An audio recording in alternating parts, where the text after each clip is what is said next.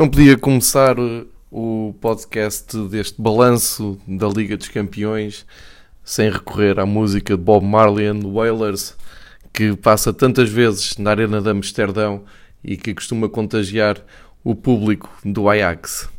Toda essa massa humana hoje está em delírio, imagino o que não será a festa em Amsterdão a esta hora. O Ajax passou, é a grande surpresa da, dos quartos final da Champions League. Não se pode falar em surpresa da prova porque já vinham a ameaçar deste trás, mas hoje somou mais uma noite épica, desta vez em Turim e contra as Juventus de Cristiano Ronaldo. Os dois jogos que eh, tiveram lugar esta noite, que encerraram eh, a primeira parte dos quartos final da Liga dos Campeões, eh, acabaram por apurar o Barcelona de forma natural e o Ajax, que vale a pena uh, vermos mais detalhadamente, e é por aqui que começamos. A Juventus vai ter que esperar por um regresso à final da Liga dos Campeões. A última vez que lá esteve foi em 1996 e este ano já não vai poder repetir.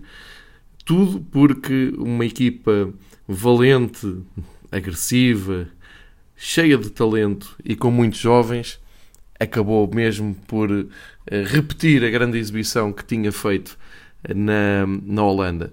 Foi a noite da consagração de gente como Delite, De Jong, o David Neres, Tadic, que boa hora voltou da Premier League para a Holanda, o Van de Beek, que acaba por fazer um gol importantíssimo.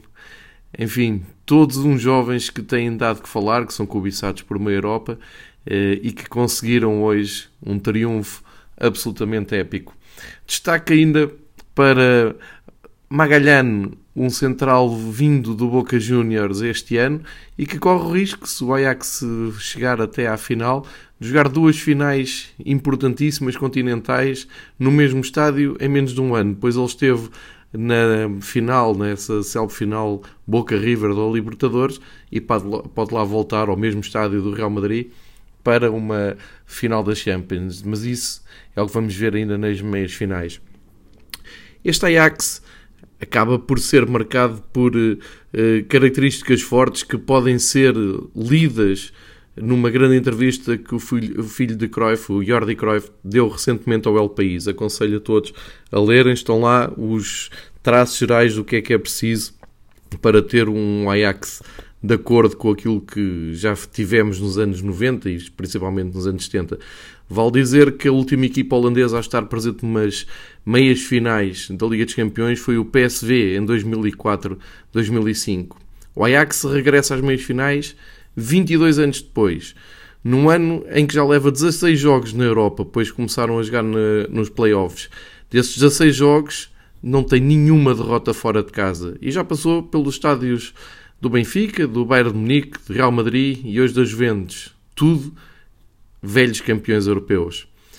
O Ajax está mais forte do que parecia eh, na primeira mão quando eh, Ronaldo fez o gol e levanta aqui uma questão muito interessante eh, que é o facto de estar a lutar pelo título internamente, uma grande luta com o PSV e no campeonato holandês Uh, os golos contam, os golos marcados contam, e como ambas as equipas têm 74 pontos, um, ehm, é importante gerir essa diferença de golos. E o Ajax, por isso, no último fim de semana, teve que ganhar ao Excelsior por 6-2, e isto quer dizer que poupou muito pouco a equipa.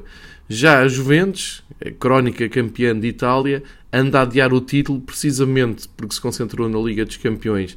Ainda no último, no último fim de semana jogaram com a Spal e perderam rodando muito a equipa, o que valeu até críticas de Mielovic do Bolonha, por exemplo. Uh, mas uh, Alegre sabe que o título vem mais semana, menos semana.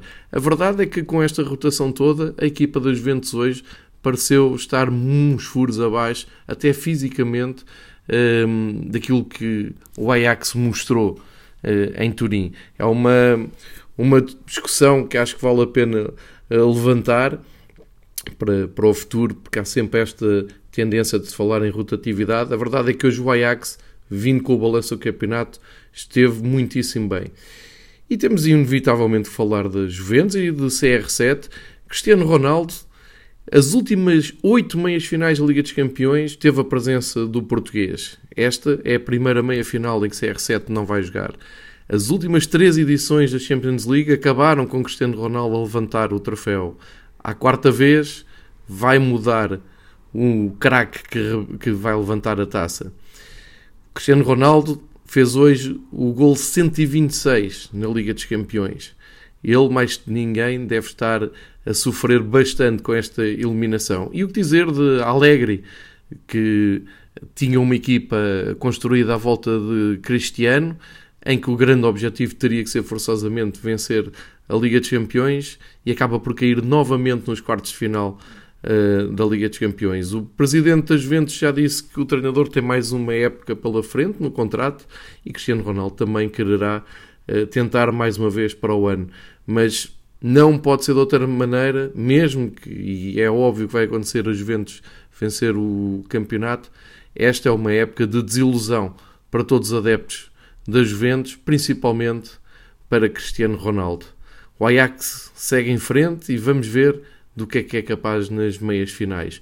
Pelo menos temos que lhes agradecer o romantismo da Liga dos Campeões estar de volta depois de tantos anos de equipas previsíveis e de futebol mais previsível.